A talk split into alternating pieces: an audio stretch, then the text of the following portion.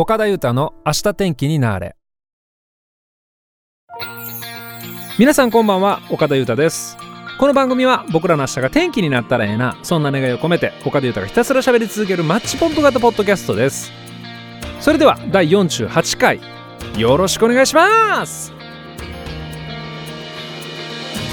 3月入りまして3月の3日ということでねもうひな祭りの日ですけどもまあ男子ですからね。まあなんかそわそわとかテンション上がったりいうことは、まあ、そないないんですけどもね。まあ女子の健やかな成長を祈る、まあ、年中行事ということで。もしかしたらお家にひな人形を飾られてらっしゃる方もいらっしゃるかもしれませんね。どうですか？ね、ちょっとほこりとかはたくの大変やったんちゃいます？ね。僕はねひな祭り言うたらね昔あのひなあられってありましたね。あれ思い出すんですよね。なんかいろんなあられがある中でチョコレートコーティングされてるやつがあったんですよね。もうあればっかり食べてたもんね。兄弟のチョコレートコーティングのやつを全部独り占めして食べてました。ワイヤー兄貴やなはいそう考えたらね甘じょっぱい好きは昔からかもしれません。日本中の女の子元気よく育ってね。第48回もどうぞ最後まで。よろしくお願いします。岡田裕太は前作原点より約2年ぶりとなるシングル「バトン」をリリースさせていただきました。岡田裕太が今まさに伝えたい渾身の3曲を収録しております。ホームページ上のストア画面よりご購入いただけます。皆さんからのご注文心よりお待ちしております。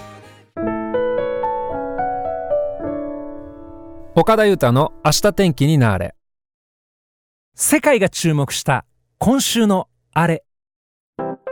はいこのコーナーではインターネットのトレンドニュースをもとに世界中が泣き笑いそして震えた出来事を岡田裕太がそっと取り上げてみようというコーナーでございます。1週間のトレンドワードを斜め読みということで早速いってみましょう。またしてもねとんでもない世界記録が出たみたいですよ。はい。何でしょうね。チェコの男性がなんと氷の下で約81メートル泳ぐ世界記録を更新したということですね。ね、チェコの男性は何ですか？寒さに強いんですか？氷の下を80メートル泳いだって言うんですもんね。はいはい。どういうことなんでしょうか。チェコのフリーダイバーのデイビッドさん。デイビッド・ベンツルさん。38歳は。23日氷の下で80メートル。かっこ265.75フィートを近く泳ぎ世界記録を更新した、ね、水温は3度。分厚い氷に開けた穴から入ったベンツルさんは水着だけで泳いだ。時間にして約1分半ということでめちゃめちゃ寒かったんちゃいますこれ。3度の水の中よう入ろう思ったなこれ。ちなみにアイススイムのこれまでの世界記録はデンマークのスティングさんが2017年の10月にグリーンランド南部で達成した250フィート、まあ、約76メートルくらいだそうですけどこれもこれですごいですけどね。いやどういうきっかけで冷たい水に飛び込もうって最初思ったんやろうね。きっかけが知りたいなこれ。寒い季節に逆に冷たい水の中に飛び込む勇気。ね。冷たくなけりゃ意味がないんですよ多分。普通の水とかプールじゃ意味がない。冷たい水の中に氷にぶち開けて水の中に水着で入る。いやーベンツルさんほんまようやりましたね。すごい情熱。氷を溶かす。そんな情熱を感じましたね。や寒いでしょやっぱ。僕ね寒いのめちゃめちゃ苦手なんでねなんだろう。1ミリも共感できないんですけどただこの記録がすごいということは分かります。ねえベンズルさんおめでとうございます。どうか風邪など召しませんようにということで。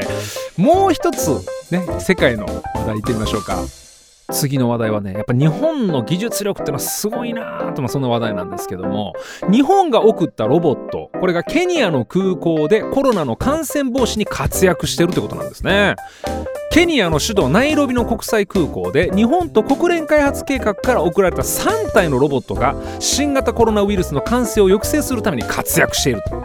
ロボットは白い光沢のあるボディが特徴です。それぞれジャシーリシュジャートゥマイニと名付けられて2週間前から空港を消毒して到着する旅行者に感染の兆候がないかを確認しているスワヒリ語で勇敢を意味するジャシリは脇に取り付けられた容器から消毒剤を噴霧し首に装着した伸縮式のカメラで赤外線写真を撮り毎分数百人の乗客をスキャンしながら巡回してるって言うんですね。どうですかこれ？なんかこれ読んで僕思ったんですけどね。なんか日本の技術が世界に追いつかれてると。いかがなものだとかよく言われたりするじゃないですか。そんなこないですよ。めちゃめちゃ誇らしいニュースじゃないですか。ね頑張ってほしいなロボット。空港の運営管理責任者のヌジョロゲ氏はこれは未来がどのようなものかを示す一つの例だ。ね。旅行は非接触自動化健康面の安全性が重視されるようになると語られたそうです。日本のロボットがケニアで活躍してるってのは素晴らしいですよね。でもねなんか日本の空港にどうもおらんっぽいんですよ。なんで？ジャシリシュジャトゥマイニちょっとやってくれんかね？日本でも。頼むよもう。ちなみにモノリス206個見っかってます。岡田裕太の明日天気になれ。これが気になって仕方がないのコーナー。はいこのコーナーでは僕が最近気になって仕方がないもの人こと食べ物などを一方的に喋り続けてみようというコーナーでございます。同じく気になってしまったあなたはもはやソウルメイトかもしれませんよ。早速行ってみましょうさあ今日の気になって仕方がないコーナーは、まあ、食べ物の話なんですけどもお肉牛肉のお話をしてみようかなと思います。普段料理をしない自分にとってはあそうやったんやっていうのお話なんですけどもね皆さんにとってはもしかしたら知ってるよっていう、まあ、そんな内容かもしれません、まあ、行ってみましょうか。はい。まあ、私事になるんですけどね。これきっかけが国産牛っていうのと和牛っていうのって僕同じもんやとずっと思ってたんです。両方とも何て言うんかな。高級な美味しいお肉みたいな2つも一緒なんじゃねえのと思ってたわけなんですけど実はこの国産牛と和牛っていうのは言葉の意味に明確な違いがあると。国産牛は品種や生まれた土地に関係なくて生まれてから出荷までの間最も長く日本で飼育された牛のことを指しておると一方和牛っていうのは黒毛和種褐色和種日本短角種そして無角和種っていう4品種の間で生まれた牛さんのことを指すそうです。だから国産牛って言われたからといってそれは黒毛和牛じゃねえよっていうことなんですね。皆さんこれご存知だったですかね？僕ちょっと知らなくて国産牛言うたらもうそれ和牛やろ。だって和って書いてるやんみたいな、うん、違うってことなんですよね。なんだけどもなんか日本で出回っている和牛の約98%は黒毛和種だそうです。だから、まあ、ほぼほぼもうそれは黒毛和種なんですよ。だから黒毛和牛なんですよ。田島牛神戸ビーフ松坂牛米沢牛いろんな有名ブランドの牛さんこの黒毛和種という品種だそうです。だから国産牛って書いてたらもう大体ね、うん、黒毛和種、まあ、黒毛和牛だと思っていいんでしょうね。だからイコールなんだけど意味は違うってことね、うん、イコールでよくない？違う？それは違うか。ねえ。いや僕はこれちょっとねやっぱ言葉ちょっと敏感にここ反応しましたですね。皆さんはどうでしょうか。さらにこれはまあね料理される方は絶対もうご存知だと思うんですけども細切れと切り落としの違い僕ちょっと分かんなかったんですけどこう調べたらねやっぱ違うんですってね意味が全く。で様々な料理に使えて便利な細切れと切り落としですけどもその違い。一般的に細切れっていうのは肉を成形する際に出るさまざまな部位の切れ端を集めた商品を指しますと。そのため厚さや大きさもバラバラにカットされてる。主に焼きそばとか野菜炒めの具材として使用される。一方切り落としってのは特定の部位の肉をスライスした際に出る切れ端の商品を指すと。厚さは均一です。ただし大きさはバラバラにカットされておると。主にすき焼きやしゃぶしゃぶなどに使われるってことなんですよね。これちょっと知らなかったですね。スーパーとか行くでしょ。細切れですと。切り落としです。一緒ちゃうの？まあでもよくよく考えたら確かにタッパーパック？パックの中に入ってる形ちゃったな。でこれを、えー、この記事を読んで思い返しました。これめちゃくちゃビギナーな話してるかもしらへんね僕。ね、まあ、もう一個だけ食べ物の話していいですか？食べるん大好きやな。ほんまに。皆さんゆで卵ってあるじゃないですか。ゆで卵ね。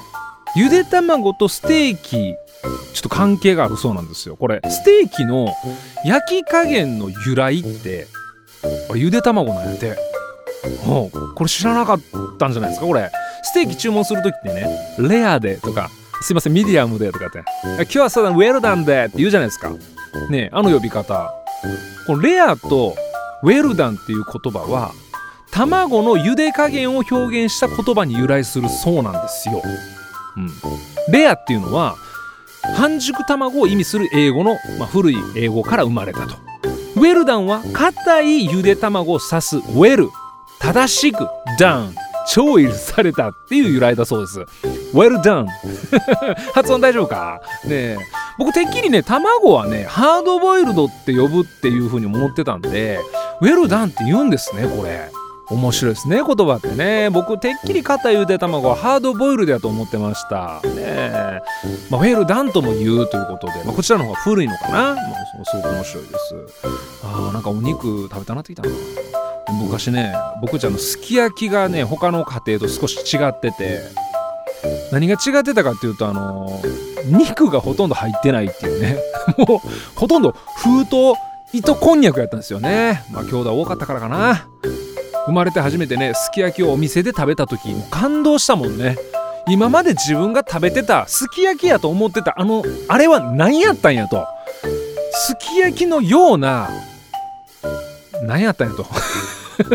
あー久しぶりにすき焼き食べたいな。食べたい。岡田裕太の明日天気になれ。今週のテーマのコーナー。はいこのコーナーでは毎週テーマを決めてメッセージを募集し皆さんからのエピソードを岡田裕太が読ませていただこうというそんなコーナーでございます。今週のテーマは私が一番好きなシーズン。ということで早速行ってみましょうか。さあ皆さんはどのシーズンが一番お好きなんでしょうか？理由もきっと書いていただいてると思いますのでね。えー、じゃあ一番最初この方からいきましょう。兵庫県にお住まいのゆるりラートさんメッセージありがとうございます。私の好きなシーズンそれは春です。中でも新緑の頃が好きです。一年で一番気持ちのいい季節。さまざまな花が競い合うように咲き出し木々が一斉に芽吹いていきます。何か生きる力がみなぎっていてさあこれからって元気をもらえるようです、ね、この頃になると爽やかな風が若葉を揺らし木漏れ日が降り注ぐ苔むしたお庭を眺めに紅葉で有名なお寺などに青もみじを見に行きたくなります、ね、昨年はステイホームで諦めたけど今年は行けるといいな。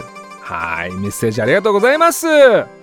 いやー何と言いますかこのね新緑っていうもうこの言葉が好きですね僕は。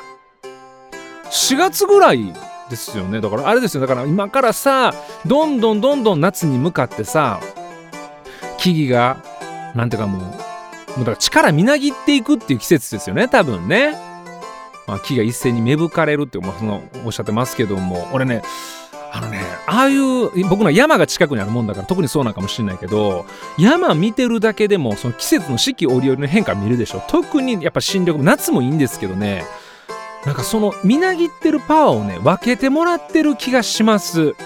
錯覚じゃないと思う。目から入ってきて、まあ、木々の匂いもそうだしうんまあ、太陽のね日差しもそうだしなんかいろんなものが自分にパワーになってなんかいろんなパワーを分けてくれてる。そんな気がしますね。まあ気のせいじゃないと思いますね、えー、ゆうたさんは新緑の季節好きですか？と質問いただいてますけど大好きでございます。メッセージありがとうございます。さて次の方じゃこの方行ってみましょうか、えー、大阪府にお住まいのパンダくるくるさん。メッセージありがとうございます。今日はひな祭りですね。ひな祭りの歌のタイトルご存知ですか？いや存じ上げておりませんな あれなんていうのあれね答え嬉しいひな祭りが正解ですと僕知らなかったですあの明かりをつけましょう替え歌ようやったな男の子がもうほんまもうつまらん歌歌っとるんですよ まだお母さんにも怒られましたけどね。うちのおかもね、もうしょうもないの歌いなさんなんて怒られましたけどね。はい。で、好きな、はい。私の一番好きなシーズンは、秋です。ね、食欲の秋、読書の秋、そして八代秋。括弧笑い。ね。逆ね、これ八代秋ね。八代亜紀さんはね、うん、あの人の名前ですけどねもうこれちゃんとギャグを入れてくるあたり、ね、グッドですよ青い空が綺麗な秋が一番好きです昔秋の競馬場で馬を見るのが好きでしたね青い空と馬絵になりますねということであれですか？競馬場行かれてやっぱちょっとあれ？勝負すんの？はったはったみたいなことになってんですか？本命あんな馬かき分けてってされるんですかね？ちょっとあのー、僕ちょっとねお馬さんもちょっとしたことないんでこれちょっと教えていただきたいですね。ね、競馬場ってでもなんか、C、最近の CM とかそういえば見てたなんかすげえ、なんやろ、クリーンなイメージですもんね。なんか男前の俳優さんとべっぴんの女優さん出張って、ね馬みたいなね感じあれもなんか見てたらちょっと行ってみたくなりますけどね。行ってみようかしら。えーまあまあまあ青い空と馬絵になるということ僕もそんな気がします。はい。いやなんか競馬場行ってみたいな。まあ競馬するせえへんはね行った時のテンションで決めます。違うか。違うか。なんかあれかあの競馬のあの中継見てたらあのなんかゴール間際でさわーってなんかみんないろいろこう投げてるじゃないですか。あそこでなんかよう見たらハットかぶっとるやつおるぞみたいな。ね、まあ、それはないと思いますけど。ね。面白そうやな。ね。はい。で、えー、また。私事ですが、3月2日、ゆうたさんとストリートで出会って、8周年を迎えました。これからも応援してます。ということで、どうもありがとうございます。8年間って言ったら、まあなかなかの時間ですよね。本当にどうもありがとうございます。これからもねいい音楽作ってねいいライブできるようにそして早くまた再開できるように活動してまいりますからね。応援よろしくお願いします。さて、えー、じゃあもう一人の方行ってみましょうか。じゃあこの方。えー、っと神戸市にお住まいのうさやさんメッセージありがとうございます。私が一番好きなシーズン。今までは迷わず秋が一番好きと答えていました。自分が生まれた季節というのもありますしだんだん秋色に色づいていく街並みを歩くのがお気に入りでした。お店のハルビンの飾り付けを見るのも楽しみでした。だけど春を待ち望む冬もいいなと思い始めています。先日のゆうたさんの配信ライブライブユーウィンターソングナイトのセットリストはそんな曲が多かったと思います。力を溜め込む冬はコロナ禍を乗り切る力を貯める今と重なる気がしています。なので今の私は冬が一番好きです。ということでメッセージありがとうございます。冬ね。いいよね。冬もいいです。おっしゃる通りです。僕の寒い寒いと思うけどやっぱねこの寒さを覚えておいてこれ春ってほんまに過ごしやすいなとかさ。いやもうなんか青い空やろ。で桜のピンクやろ？で新緑の緑ですよ。これはもう幸せやな。最高って思えるのはねやっぱり冬の寒さ知ってるからだと思いますしね。僕もねあの寒がりやし本当に寒いとこ苦手なのよ。最近特に。なんだけどもそれでも冬が嫌いなわけじゃない。ね。やっぱ春になった時にあ寒かったなやっぱ冬寒かったなって思える。そういう思わせてくれる。考えさせてくれる気づかせてくれる冬が大好きです。ね、えー、質問でゆうたさんの好きな季節を教えてくださいということですけどもちろん冬も好きだしまあ今はねなんか面白い。今年は春がすごく待ち遠しいって思ってますけどももちろんどの季節も好きなんですけどね。春の、うん、早く外に出て行って新しいことが始まる。その季節もそうだし自分自身も新しいことを始めていきたいっていう意味で今年は早く春になってほしいなそんな気持ちになっております。質問もありがとうございます。はいその他にもメッセージいただきました、えー、ねえねさん東野空さんおにぎりの具は鮭さん。鮭さんだったらごめんなさい。おひなさまさんたくさんのメッセージをお送りいただきましてどうもありがとうございました。さてさて来週のテーマなんですがこのねこのね最近あったかいでしょ。あったかなってきますとねなんか春の匂いっていうかな。いい匂いするんですよ。太陽の匂いというのか、えー、まあ、太陽のね日光に匂いがあるわけじゃないと思うんでまた別の,、まあその暖かさによるなんかの匂いなんだと思うんですけどもいい匂いが、まあ、するんですよね。僕も大好きな匂いなんですけども、まあ、好きな匂いってねいろいろあると思います。僕はカレーの匂い大好きだしね。まあ、自分が気に入ってる香水の匂いももちろん好きだし、ラックスーパーレイチのね、ビタルサソーの匂いとかも好きやしさ、まあいろいろあると思います。皆さんにもきっとあると思うんですよ。一度そういう話してみませんか？